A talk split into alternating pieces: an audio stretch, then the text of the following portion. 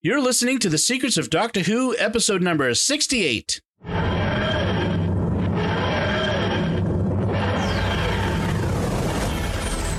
a doctor. I've lived for over 2,000 years. I am Scottish. I can complain about things. Shush. Hi, I'm Dom Bettinelli, and you're listening to The Secrets of Doctor Who, where we discuss everything about the hit BBC series Doctor Who. Today we're discussing the second Doctor story, The Power of the Daleks. And joining me today on the panel are Father Cory Sticha. Hi, Father Cory. How's it going? And Jimmy Akin. Hi, Jimmy. Howdy, Dom. So I said this is the uh, the second Doctor, uh, a story of the second Doctor. Uh, You know, they gotta Got to avoid the double entendre. exactly. Patrick Troughton. We're starting a new series of uh, podcasts now. We're continuing our, our rewatch of the new Who, but we're we've started a series. We did it just completed a series of of, of, podcasts on regeneration stories. Now we're doing a series on first episodes, post regeneration stories. Uh, Now, of course, the first Doctor uh, doesn't have a regeneration story. Uh, first, you know, episode regeneration. He's just the first Doctor, and we talked about that episode already. Uh, An the- unearthly child. the unearthly child, right? Um, and now we're, but we've so we've moved on to uh, the second Doctor, Patrick Troughton, uh, in the Power of the Daleks. Now, this was broadcast in November uh, and December of 1966. It's six episodes, um, and it's uh, To be clear, the original version of this broadcast in 1966. yes, exactly. I was Uh, trying to what's avail- What's available now is actually a complete animated recreation.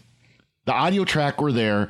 They had snippets. You know, people had taken like screenshots and uh, screenshots, literally taking a shot of the screen, Yeah, not like we photographs. screenshots today. Photographs of the screen or pointing like a eight millimeter camera at the screen. They paid Um, a guy to do that. Mm-hmm. Those were called telesnaps. They paid a, the BBC was paying a guy to make these telesnaps. I guess for promotional purposes, maybe or archival purposes. I'm not sure why they were paying him, Well, but they paid him. and part of the problem is that's all they had. Uh, there was a purge in the 70s of the BBC archives, and they got rid of a lot, and I mean a lot of the early uh, episodes of Doctor Who. The first two Doctors episodes, many of them have been lost and are still lost to this day. Uh, this being one of them. The original uh, parts of the original are available, but no whole episodes are available. Um, so last year, the BBC commissioned a complete recreation of animation in animation of this episode using the audio recordings that are complete. Which uh, fans had made off TV. Yep. Yeah. So think of like, just think of that conversation back then. So you got to clean out this closet. Um, well, what about all these reels of these? This, nobody's gonna want to watch old episodes of this stupid kid show. Yeah, Just throw them out. Well, they, didn't- it wasn't even they threw them out. It's they were a lot of them were on magnetic tape, which it was cheaper for them to re-record over than to keep. right. Yeah. Of course, all the old film that they'd actually filmed with was gone. And and they didn't do it just for Doctor Who. They did it for loads of stuff. So there's bunches of early BBC broadcasts that are just gone. And we're mm-hmm. actually fortunate that Doctor Who had a big enough fan base to make this kind of retrieval of episodes and reconstruction of episodes possible. I read even- I read that some of the stuff that we have now, some of the the actual uh, uh, video footage that we that they have preserved came from tapes that had been sent overseas to Yeah. to, to be played, Correct. you know, in India and America and other places.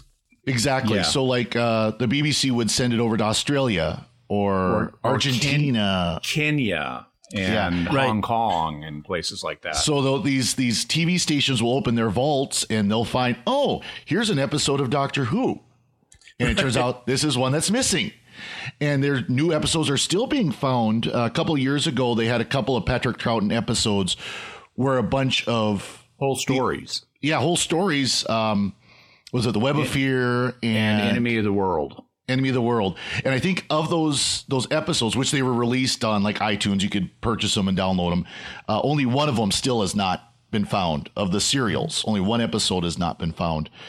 Uh, another thing with uh, this one, the the crew that did this animation are also the the people who did the Shada recreation. Right. You know, we talked about that a couple of months ago. Same style. It's the same. Yeah. Same style because it's the same people.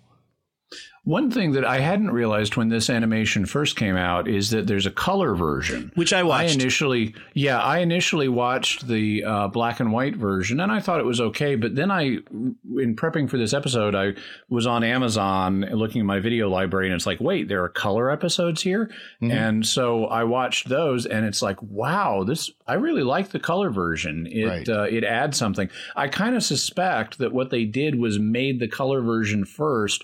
And then just took out the color Right. for the black and white, And that which would- I think is one of the reasons why the black and white didn't grab me as much. Now, I, I went uh, to see this in the theaters when it was released. They actually had a theater release, and I went to a theater here in Montana to watch it, and that was quite the way to see it. But that was just the black and white. so that was the, theaters in Montana. Cool. We got a few of them now. Some of them are pretty far away. well this they released it on the 50th anniversary of the original airing of the first Yes. episode of this. It was uh, November 5th, 2016. Um, and the the color version was released uh, on a special edition Blu-ray. Um, let's see, uh, in actually just uh, February of 2017. So uh, oh, that explains why I didn't see it initially. Okay. yeah, I think so- you could watch the color version through the BBC America. For those of us in the states, the BBC America site. Oh, okay. Yeah, it's it's available. You can buy. Um, it's not on the on BritBox, unfortunately, as I discovered. Um, but you can buy it uh, on Amazon, iTunes, I think, uh, and like uh, maybe on the BBC America site too. Um, so uh, it's out there, and it's worth watching. I mean, it was a good good episode, I think. Um, Hmm. So it's uh, Polly and Ben uh, are are the still the companions. They were with the Doctor at the end of uh, the tenth planet regeneration, um, and so the Doctor has regenerated for the first time in Doctor Who. We have a regeneration. And it's significant to note that this was not only was this totally unexpected by the viewers, so this was coming out of nowhere. It was really freaky when it happened. The TARDIS was going crazy, and the Doctor falls on the floor, and suddenly there's a new guy. Um, but it the concept hadn't been worked out. It was it's not called regeneration at this point.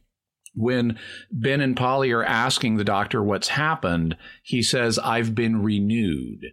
Mm-hmm. And it wasn't until the third doctor that the term regeneration came into circulation. And there was a question about what does it mean for the doctor to be renewed? At the time, a lot of fans thought he's simply been rejuvenated or de-aged, that he's mm-hmm. meant to be the exact same person as William Hartnell, just at a younger age, as opposed to having experienced the more fundamental transformation that we now know of as regeneration. And originally, that may have been the uh, uh, the intent of the writers to just have him as a younger version of William Hartnell, although his personality is markedly different. Very different. And so um, he's he's very mysterious and mischievous and self-deprecating in ways that William Hartnell never was. And so I I think they wanted to just leave it mysterious the exact nature of the transformation that had happened to him.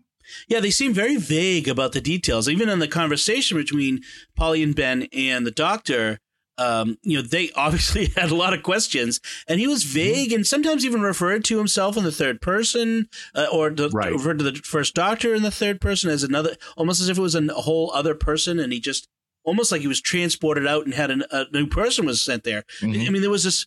You could have taken this in many different directions, uh, which I think was the uh, idea. Um, it, I think perhaps the producers were interested in seeing what grabbed the fans. so, what do you want to happen? well, it's. I mean, of course, it's funny. We watch back now. We, we've been through twelve of these events. You know, with the thirteenth Doctor now uh, as the soon-to-be active Doctor, if you want to put it that way. Um, and of course, now they're big events. They they make announcements, and you know, when Peter Capaldi was announced, they had an actual half an hour show before they announced him, and you know, and and now you know they'll do web releases, and I mean they they make a big deal out of it. But like you said, back then, it was, oh, this is a new guy. What just happened? yeah. Yeah. Also, in this episode, you know, he does display some personality instability, especially in the beginning, like the talking about the first doctor as if he's another person, mm-hmm. and um, and refusing to answer questions that are entirely reasonable questions about what's happened. Um, so this is kind of the first instance we have of regener- post regeneration madness. Mm-hmm. And in later, the case of later doctors, they play this way up and mm-hmm. these days, it tends to be played for com- it's often played for comedic value. And what's interesting here is even though he's having regeneration madness, although that term didn't exist at the time, um, it, and even though he does funny things like put on a funny hat and funny clothes and start playing a recorder, you know, a flute like recorder. Um, even though he's doing these funny things, this doesn't come across as humorous at all. It comes across as strange. Right, mm-hmm. especially in comparison to the much more crotchety, older doctor Proper. that we're used to. Yes. Um, so the story itself, it they you know as as the uh, regeneration takes place, they end up on a new planet, um, an Earth colony Vulcan. called Vulcan. Now. there are no uh, there's no Spock here, no people with pointy ears. But what's interesting as a coincidence is this aired in November 1966, just two months earlier, Star Trek had uh, premiered on American TV featuring a prominent uh, character from the planet Vulcan. So it's kind of funny. I mean, I'm I'm sure that there it was it's coincidence, but um, you know, Vulcan is a, is actually a word from ancient Greek mythology. Mm-hmm. He was the, the god of the underworld, uh, not of the underworld. I'm sorry, well, the god of, of the of the smith of uh, you know fires and hammers, the forge. Yeah, right. actually, Vulcan is Roman. In Greek, it was Hephaestus. Oh yes, yes, yes. yes. I always mix them up. There's also uh, a lot of people don't know this, but for a time, it was thought that there was a planet Vulcan in our own solar system. Hmm. Um, because there were no, I'm serious. A hundred years ago, people thought, I mean, a little more than a hundred years ago, people thought there was another planet inside hmm. the orbit of Mercury because oh, um, okay. Mercury's orbit has some perturbations that couldn't be explained by Newtonian mechanics. And so it was thought there must be another planet in there affecting Mercury's orbit. And hmm. some astronomers claim to have even sighted that other planet. Hmm. They may have seen, they may have been mistaken about what they were seeing, but they claim to have sighted it. And because it was so close to the sun, they named it Vulcan after the mm. god of the fiery forge. But then Albert Einstein comes along in 1905 with his special theory of relativity and explains the perturbations of Mercury's orbit that way. And suddenly the need for Vulcan disappeared and nobody had been able to recite it. And so it hmm. uh, ended up being a myth. That's great. And of course, the word Vulcan is where we get the word uh, volcano in English. Uh, mm-hmm. mm-hmm. Uh, and that, vulcanized rubber. Yes. I was very disappointed as a child to find out that vulcanized rubber does not come from the planet Vulcan. Vulcan. It was yeah. disappointing. uh, but uh, and there is no Corinthian leather either. yes. um, uh, so that, wow, that just uh, my mind just went off in another direction. Uh, so yeah the, the they land on this Earth colony, the planet Vulcan, um, far future, in the far future, and the Doctor uh, they witness that that someone being murdered. They find out it's uh, this guy who's who's a, a, uh, the official Earth Examiner, which is some, some kind of inspector. Yeah, like an been sent by Earth, like a government inspector, right? check out this colony. Who has carte blanche, to access to everything. He's like the ultimate auditor um, Accord all access. Yes, and the doctor says so on his button. Yes, exactly. I want one of those buttons.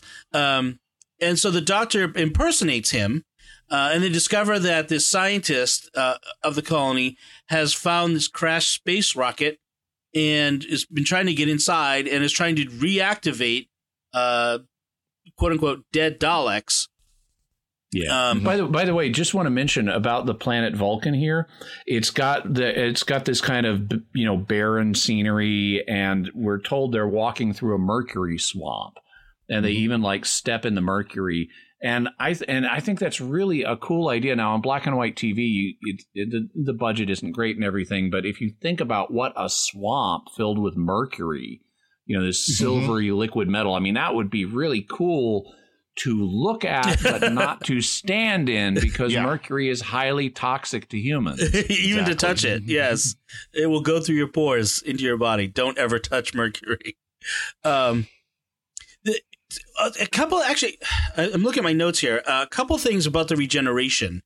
Um, the doctor's clothes changed during the regeneration itself. We never see that again, as far as I as I can recall.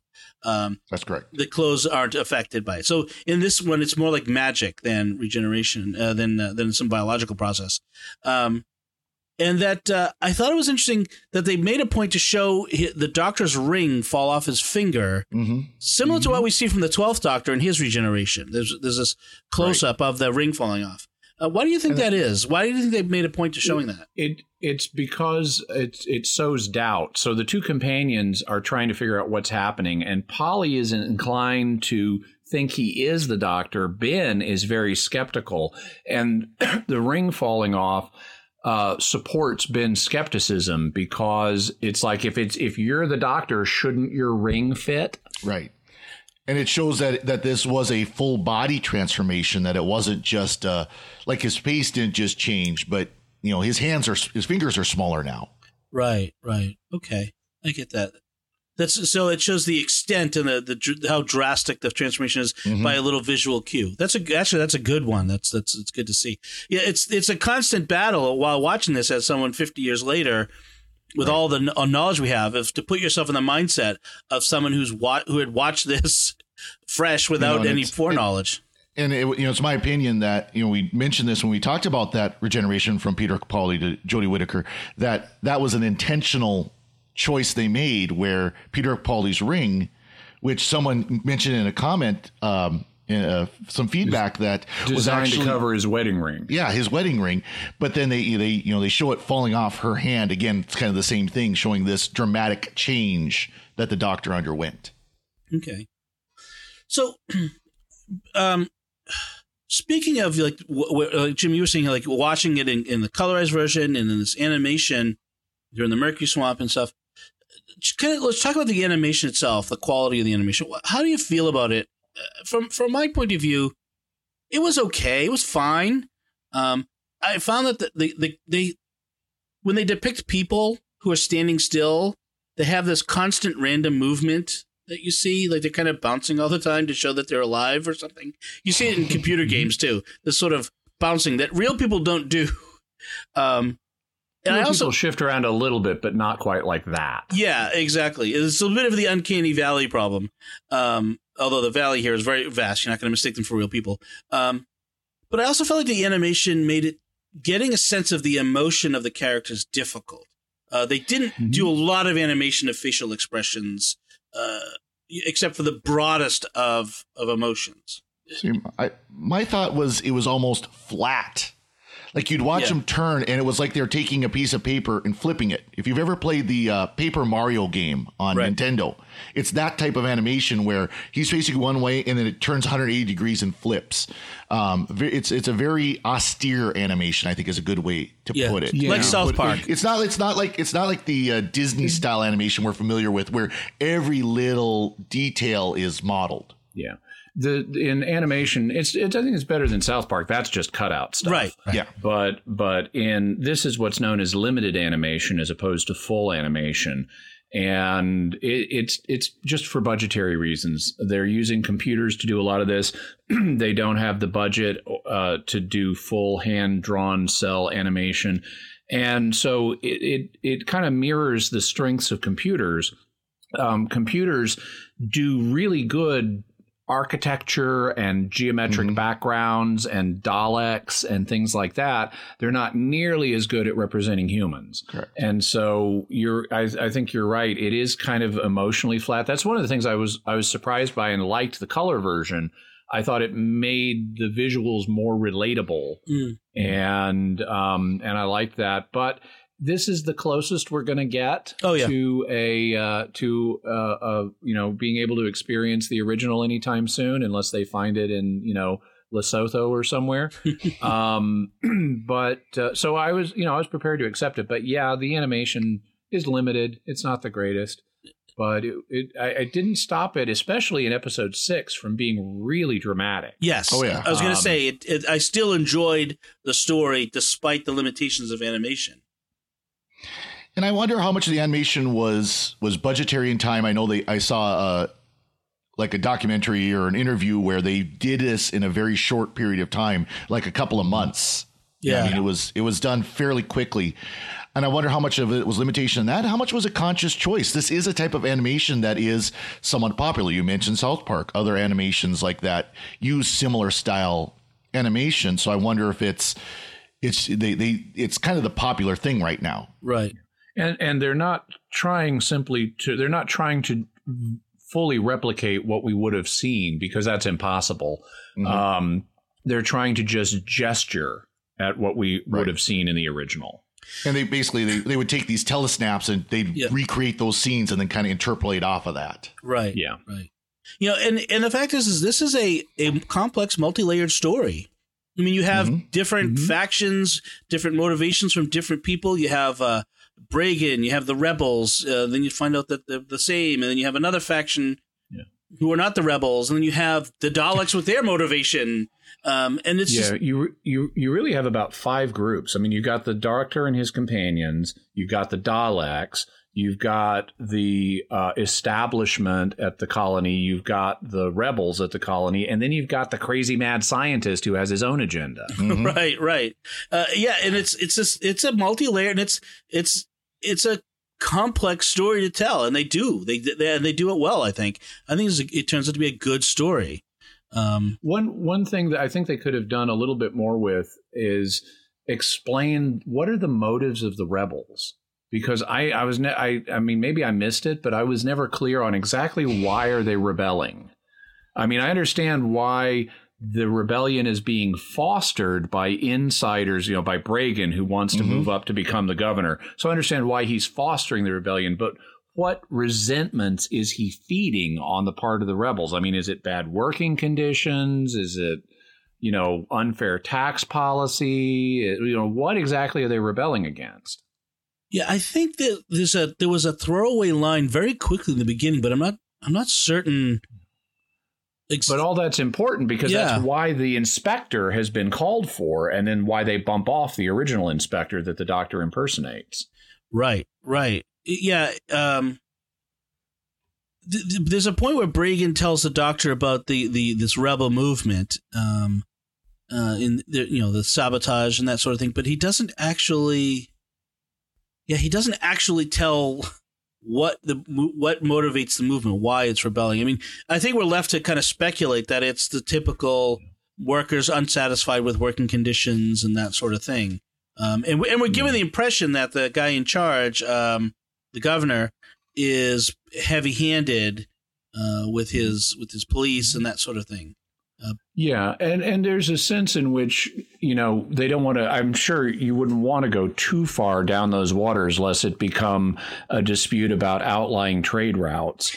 Um, Yeah. uh, but um, uh, but you know there is kind of a paint by numbers children's television sense to the writing where it's like okay here's a typical dramatic situation it's kind of a stock situation so we can Mhm. count on the audience to just accept it without really having to explain it in Well, it's- realistic terms it's it's kind of a, a, a story writing version of painting the the scenery for the backdrop. You know, you don't worry about all the Yeah. little infinite details of the crags and nooks and Yeah. crannies and everything out there. You just you you paint them and that's good enough. yeah it's good analogy it's it's kind of flat and just is meant to gesture at the situation So we the doctor sees the Daleks uh, in in Lesterson's lab and freaks out, Uh, understandably. you got to destroy these things. Don't you know? Stop what you're doing, and nobody listens. That- That's really the, the the whole episode. Nobody ever listens to the doctor until the bad thing happens. Uh, is the this doctor is cassandra Yeah, right? Is this the first time we the doctor has seen the Daleks since the Dalek episode, the first Dalek episode? No, no. There have been multiple encounters with the Daleks um, along the way, including the longest story of Doctor Who history, the Daleks Master Plan, which was like a 13 parter. Okay, okay. Mhm. Um, all right. Um, so there's a history here now uh, since then, and Um, I mean, what we have here is is an, an you know sort of the the eternal story of the scientist messing about with bad stuff that he doesn't really understand in Mhm. order to Get himself killed in the end. right right. I mean his his goal is to become great scientist. Uh, they will they will laud me and give me praises. And it's sort of typical for the era. You know the 1960s was a time when you know science was was you know expanding. Our knowledge of science or the boundaries of science were expanding rapidly. And a lot of people were afraid of you know are, are we getting too big for our britches? Are we are we Mhm. you know can we control it? You know nuclear weapons testing was uh you know and nuclear the threat of nuclear war was uh pr- very present to people some were even speculating that a nuclear t- weapons test could ignite the atmosphere and, and all these things. So fear, there's a certain fear of the boundaries of science. And you, Right. you really feel that in this episode, this sort of, Mm-hmm. um, you know, in the midst of all of these political machinations, you have this one scientist who, excuse me, who literally unleashes the apocalypse on this, on this colony. colony yeah. And it, it I, I, lesterson is a really interesting character because he goes i mean he goes insane during mm-hmm. the course of all this. And by the end by episode six which is just as i mentioned it's really dramatic he is just completely gone around the bend and is concluding that you know mankind has had its day and now we're all now we're all doomed and we can only admire the daleks as the creatures who are going to replace us. And he's like Mhm. worshiping the daleks at this point. Yep. and and and um then of course he meets his end. He's talking to the daleks. He's offering to help them. And they're saying like you've outlived your usefulness. And he's saying but you you wouldn't kill me. I gave you life. Yes you gave us life. Zap! And he's dead. Yep, exactly. It's the Daleks. yeah. Um, at one point, Lesterson says something really funny to uh, was uh, was it Janley and and uh, somebody else were arguing, maybe Bragen. You know, this is a scientific laboratory. Kindly keep your politics out of it. And I had to laugh, like, "Wow, that's refreshing." I wish we'd hear more of that. Keep your politics out of Exactly. the lab. Um, and then you, the, the it, it was kind of funny for us, uh, and and maybe it's maybe it's obvious then because that that they've had many encounters with the Daleks because by now the audience would be familiar with the Daleks as their only motivations to kill everything else. Mhm. Um, and so ben and polly don't know that though this is their first time with the daleks okay, um, but when they're ordering about the the Daleks, you know, as they're serving drinks to everyone, and and I think it's, it was sort of a combination of uh, Alexa and Roomba. yeah. yeah also also the there's a neat echo of that line because in this uh the daleks are saying i am your servant and they use that line over and over again and that gets picked up many years later in the matt smith Oh, episode yes. victory of the daleks where the daleks are again pretending to be good in world war ii britain only there the line said with the same inflection becomes i am your soldier instead of I Oh. am your servant. That will make watching that episode uh, very interesting again uh, to to uh, to pick up on that. Um, oh, just a little a little Easter egg: the machine in the the lab that the Daleks are interested in, the one that predicts meteor storms. Did you notice the uh, manufacturer label on it? Mm-mm. Magpie Electronics. Mm. Which uh, will come up actually in a, in very soon in our rewatch of the New Who because Yep. uh, Magpie Electronics is coming up. Uh, I think in two episodes uh, of that. Oh. Um, it was the little Yes. electronic shop where they uh, the the TVs came alive.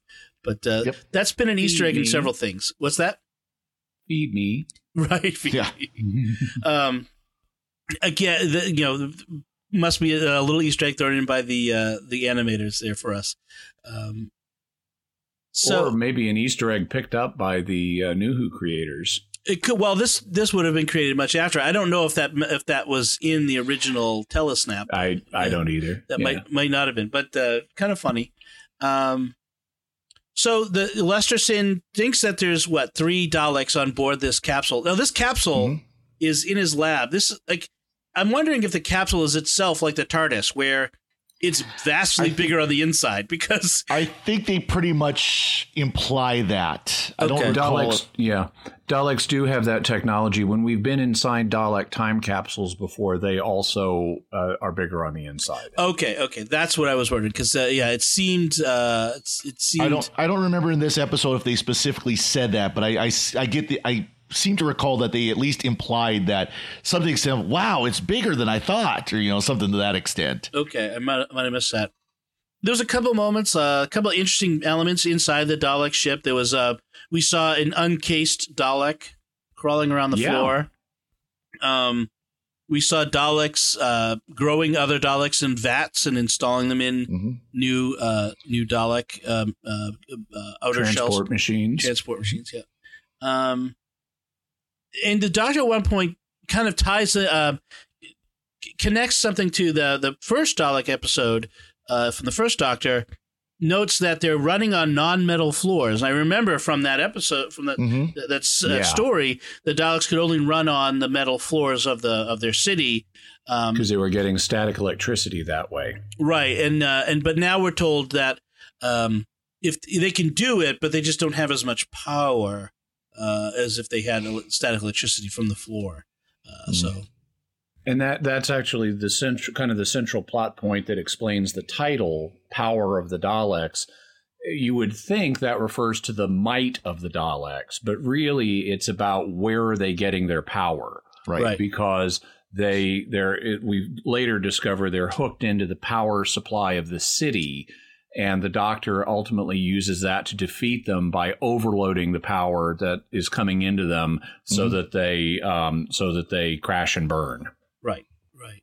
Um, which is one of the better critical failure point plot resolutions. I mean, it's a lot better than kill the emperor Dalek and all the others die. And then Exactly. establishing they're all getting they're all tapping the city's power grid, so let's just blow the power grid. you know, Massive we're- power surge. That will do Yeah. it. Yeah. Yep. And then they have the consequences of now the city has no more power because the doctor has blown the grid. Yep.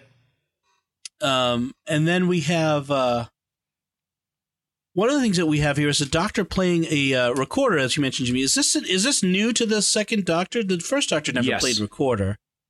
No, uh, it's something Patrick Troughton could do and made it one of the doctor's mannerisms, and so it shows up from here on out Okay. periodically. And he uses it to open the uh, jail cell that he's because it's apparently the lock is sonically activated. yeah, I didn't have the sonic screwdriver yet, Right. but that's coming with the second doctor. Okay. Okay. Um. So one of the things I found interesting about this was th- this theme of um. Oh, by the way, Good. speaking of little devices, Mhm. I love how they like cut open the fruit and find bugs inside the fruit. You know, Oh, yeah. listening devices inside the Yeah, fruit. Right. It's right. like, well, if you're going to bring in a fruit basket into someone's room, you know, do you really want to hide listening devices in the fruit? I mean, A, the fruit pulp would tend to interfere with the listening, and B, um, people are going to be eating that. They're going to find your bugs. put the bug in the basket, not in the fruit. um, no, I was going to say there's this this interesting like more of this theme. So we had the, the theme of the scientists run amok, but then we had this sort of other theme of people using um, weapons that they know are good that are self destructive. We're going to you know these are dangerous weapons that are, are as destructive to us as to our enemy, but we're going to use them anyway. Again, from the you know from the time period, the mid '60s, the height of the of the um, uh, Cold War, uh, the the threat of nuclear weapons, and so we have the you know the rebels. Um, uh, they're they're convinced they need to use the Daleks, you know, on their side to survive. Um, you know, it, it's a but it's a weapon too dangerous to use. I, I I found that like that that interesting. I mean, it wasn't exactly the most subtle of analogies, but um, but it certainly was an interesting way you know, to show how self-destructive uh, that is. It, it, it, I I thought it was very fascinating because because if they had come to their senses and the people had worked together, they would have they would have been able to stop the Daleks before they destroyed them all or almost destroyed them all. I, I found it talking about weapons. I found it interesting how many guns we have in this episode being in this series being fired. Mm-hmm. I mean, I'm talking actual slug throwers. I mean, normally on mm-hmm. children's television, especially sci-fi, it would be zapping people with laser beams or something. But no, here people are firing bullets at each other like crazy. Mm-hmm. Yeah. And it's like, wow, I haven't seen this level of gun violence on a British tel- children's television program in I don't know how long. It was very dramatic. And we see the bodies of people. I mean, they're not bloody, but we see all kinds of bodies. I mean, they have, after the Daleks have killed people with, and the Daleks do have laser beams or something they're zapping people with. But, um, but you know, after the Daleks have killed all the rebels and stuff, we get this long panning shot of um uh, of of people who they've killed, including major characters like the woman rebel leader, uh, the woman scientist. Uh, you know, she's laying there. She's got one of her shoes off. She's just laying there dead. It's really dramatic. Yeah, I can imagine. Uh, you know, uh, kids watching it, it would be uh, very affecting. Um, so by the by the end of this episode, by the end of the six episodes, the the Doctor is he's very different now. Um, and Ben and Polly seem to have come to grips with that. They they come to accept it. Um, they're convinced that he's he is the Doctor. There's no question now for them. Um, and where and they're ready to move on in their adventures with them. Um, By the way, notice how we've had a shift in the Doctor's personality from William, and this had already been underway, but uh, more than once in this series, Ben and Polly say when they realize things are getting bad, they say, "Let's go to the TARDIS." And the doctor, you know, let's just get out of here. And the doctor refuses to let them do that. And instead, at, at, the first time they bring it up, he says, in essence, we can't because of the Daleks. We can't just let the Daleks kill everybody here. And he, he notes that even one Dalek could do that, which is mm. something that's brought up in New Who in the episode Dalek, that one Dalek can just destroy tons of stuff. Mm-hmm. It could, And so- it could wipe out Salt Lake City. Yeah, and so whereas the original Doctor in the beginning wouldn't have had a problem getting in the TARDIS to just get away from a dangerous situation, the Doctor has now taken responsibility and is explaining to his companions why they need to stay. So that's an interesting shift, um, and a shift in focus. Was it? Do you think this was a, you know, a, a conscious decision by the producers to change how the Doctor approaches the dangers to of the universe? into to turn him into a hero. Yeah. Yeah. Because, I mean, I wonder. You know, he's no longer an elderly man. I don't know how old Patrick Troughton is at this point. He's certainly younger He than. was in his he was in his 40s if I recall correctly. Was he really? That sounds right to me. Yeah, it sounds right to me. Wow, he looks Yeah. older than me, and I'm I'm Ev- late. 40s. everybody looked older than they were back then. That's true. They all smoked. Um, I don't think it's that. I could, that may have been part of it. Health but- wasn't as good. No. yeah. Um, so in, in any case, he, uh, yeah, he's a younger man, and maybe the the, the more, um, you know, he's the the so the doctor from the beginning was this grandfatherly figure, and it was and it was uh, Ian Chesterton who was really the the action hero type. Right. Um, But by the way, I just looked it up. He was 46 when he started playing the Doctor. Wow. Yeah. wow, I feel so old. Um, my days are coming to a close. No, um, the the but yeah, but now it's it's it's it's interesting. We've got what will essentially become this is the Doctor as he is for the rest of the series. I mean, the Doctor is you know the the the guardian of the galaxy, so to speak, the guardian of the universe, the the protector and savior of people, as opposed to just a tourist. You know, going to interesting places. He's also doing an interesting, and this is characteristic of the second Doctor, but he's really of him. Other Doctors don't do this because they later become strutting egomaniacs. But um, but Patrick Troughton's Doctor is doing this Columbo thing where he's deliberately getting people to underestimate him. And he's being very self deprecatory. And so, even after he's destroyed all the Daleks, they're you know he's kind of been knocked unconscious and when he wakes up they're telling him well you did this and this and he's going did i do that did i do all that Yeah. and and really i blew up the city's power supply oh that was most unfortunate and, yeah, he almost gets that, that look like a kid who's being kind of abashed, you know, like, oh, did I do that? With kind of a Yeah. mischievous And- grin at the same and time. then, and he and he'll snicker where ben and polly can see it but not the others and so he's doing he's deliberately doing this kind of like I said, Columbo, please underestimate me thing. Yep. Yeah, it it is like actually kind of an interesting uh, uh, uh, affectation of the character that that that that very much like a Columbo sort of thing. Um, so so what is it the from this episode from this story? Um, what happens next in when the Doctor's timeline? You know, the with Ah, Ben and Polly. Where do we go from here? we have a crucial lost episode, the high or lost story, the Highlanders. Um, this story is uh, the last of the normal historicals. Um, historicals being ones where they just go to a time period and nothing paranormal happens. It's all natural. Um, from here on out, whenever they go to the past after the Highlanders, with one exception, um, there's always going to be some kind of alien threat in the past or something like that.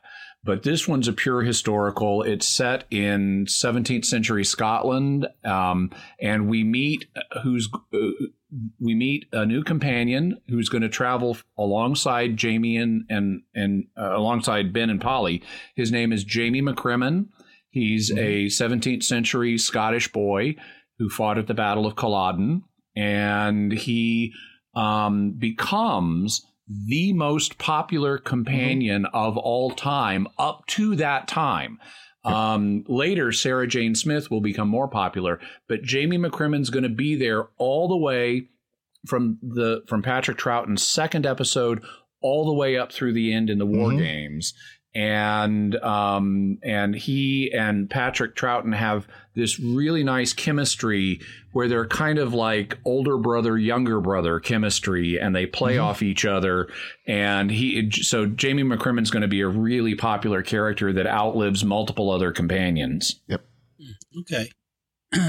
and uh, how much? How many seasons does the second Doctor get? Do you recall? Uh, it's it's like three seasons. Okay. So it's um, it's like I mean, this it's it's part of another because this is like the fourth season of the show, and he's coming in mid season. right. It's 60, 66 to 69. Okay, okay. So um, it's a it's a decent run. I mean, it's sort of typical for Doctor Who. I mean, three seasons and done. I mean, apart from the fourth Doctor, that seems to be the pattern The for average. most. Yeah. Yeah. Um, okay. So, any other thoughts about about this story? I mean, we kind of covered the the high points uh, of it. Anything else we want to say about it? I just mentioned again. I, I've commented on how much I like how it builds, um, and often stories in this period can, especially six parters, can feel really slow. Yeah. but but I in rewatching in prep for this uh, recording, in rewatching it and especially episode six, I just found myself sitting on the edge of my seat. Metaphorically, it's like, wow, this is really intense, Yeah. and and I was very impressed by how intense it was. And so uh, this is not one that ends up feeling, you know, like it's just dragging. This is a Mhm. very brisk story, especially by the end. It becomes very high stakes and intense. Well, and, and kind of going back to the idea of how they recreated it, it's it's a, it's a good hope that they're going to start doing more of this. Yeah. Um, that these episodes that have been lost for 40 years, 50 years, we're going to start being able to watch again. Even if it's not in the original format, we'll still be able to watch them. Um, and that's that's a good hope that it's an ongoing thing that you know maybe every year or two we'll start seeing more recreations coming out. Right. So last year we had Shada. The year before that was a part of the Daleks. Maybe something later this year. Um, do we have? Do you know if we have audio for everything at least? yes. We have audio for absolutely everything. Oh, cool. And in fact, you can get all of the all, all of the ones on audio uh, either on CD or audiobook. Like if you go to all, I have as I have a complete run of Doctor Who either on DVD or or um, you know streaming. And part of that is for the missing episodes that there's just nothing for other than audio. I went to audible.com, which is an Amazon company, and got the um got the audio books for the missing episodes. So like I have the Highlanders audiobook. Okay. And what it'll do is it takes the sound from the original show with little bits of linking narration to tell you what's happening on the screen. So Right. it'll say Jamie moves forward, you know, drawing his dagger or something like that. Okay. Mhm. Okay. So, and then they'll have telesnaps or whatnot to Correct. to help the animators. Right. There are also fan animations of a lot of things that you can see, like on YouTube or Daily Motion. Recently, I watched, and I think we, I, I, think we may want to talk about this on a future program just because of the story. But I recently watched a fan animation series of the Daleks Master Plan. Mm, yes. And um, so, uh, so even though it's fan animation, you know, it's not this level of animation. It's still a way to experience the story. So the Daleks Master Plan is another one of the lost episodes. Yes, and there, that's a partial loss. I think there partial are some loss. episodes that are that do exist. Right. But it's a very interesting story, and it has a lot of shifts in tone. It has the comedic Christmas episode where the Doctor breaks the fourth wall, right? And it has the first companion death mm-hmm. when uh, Katarina sacrifices herself to save the Doctor. Spoilers. Um, yep. for a 50 year old TV show. Um, exactly. the, as uh, I said on uh, as I said on Last Jedi, if it's more than two weeks, you can spoiler. So, yeah. so um, with the tenth planet had some bits that were um, illustrated to make up some of the loss. Was that official? Right. Do you remember if that was official BBC yes. animation? Okay. Yeah, there it's on the DVD. Okay. The last episode had to be reconstructed. Okay, I couldn't remember whether that was the official or not.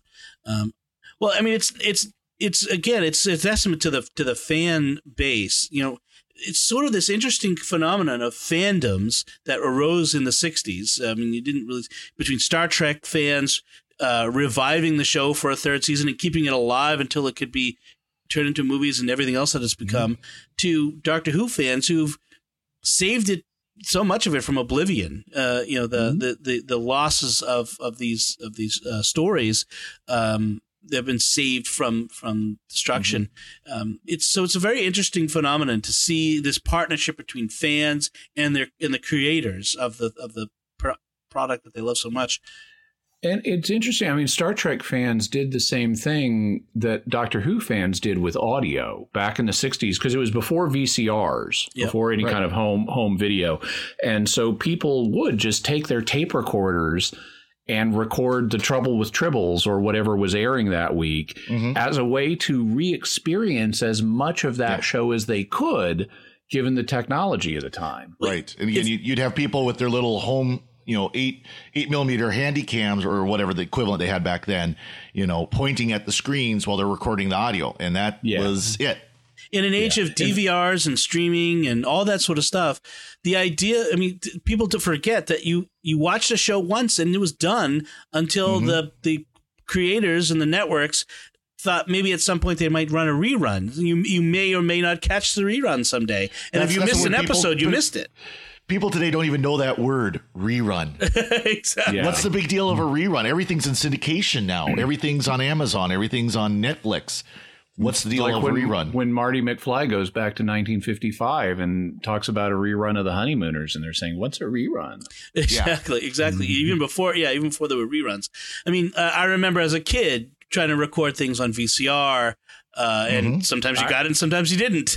I, I remember recording on, on audio tape. I mean, it's dim memories, but I I remember recording on audio tape, and I think I actually recorded some Star Trek as a kid, just as a way of being able to re-experience the show. Right. You, you've seen it, so now you can, if you hear the, the soundtrack again, you can relive the memory in your mind of the of the action of the show.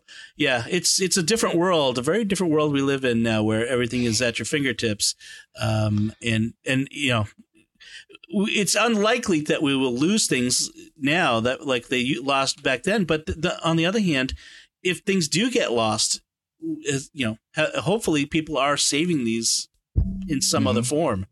Um, sometimes creators or their or the owners of the of the intellectual property, we'll put it that way, because it's not always the creator, they remove things from availability and you just yeah, or they all digitally alter it so that you can't have the original experience. George Lucas, thank you, George Lucas. yep.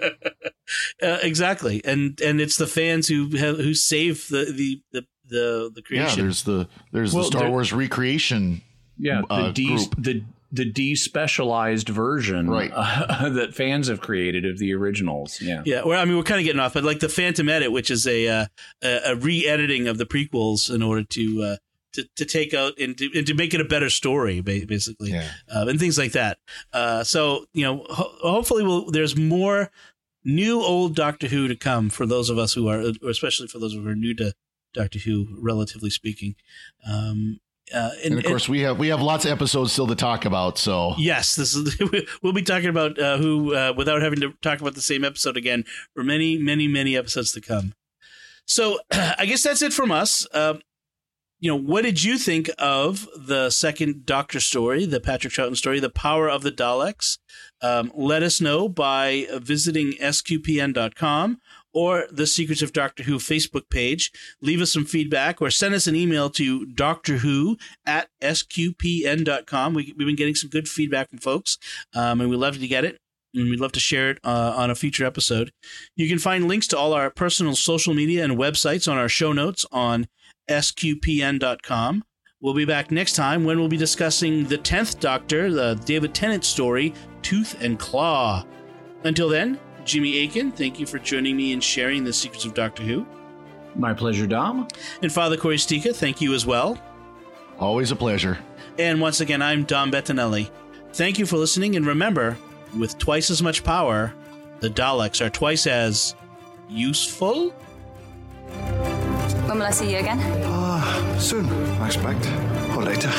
One of those.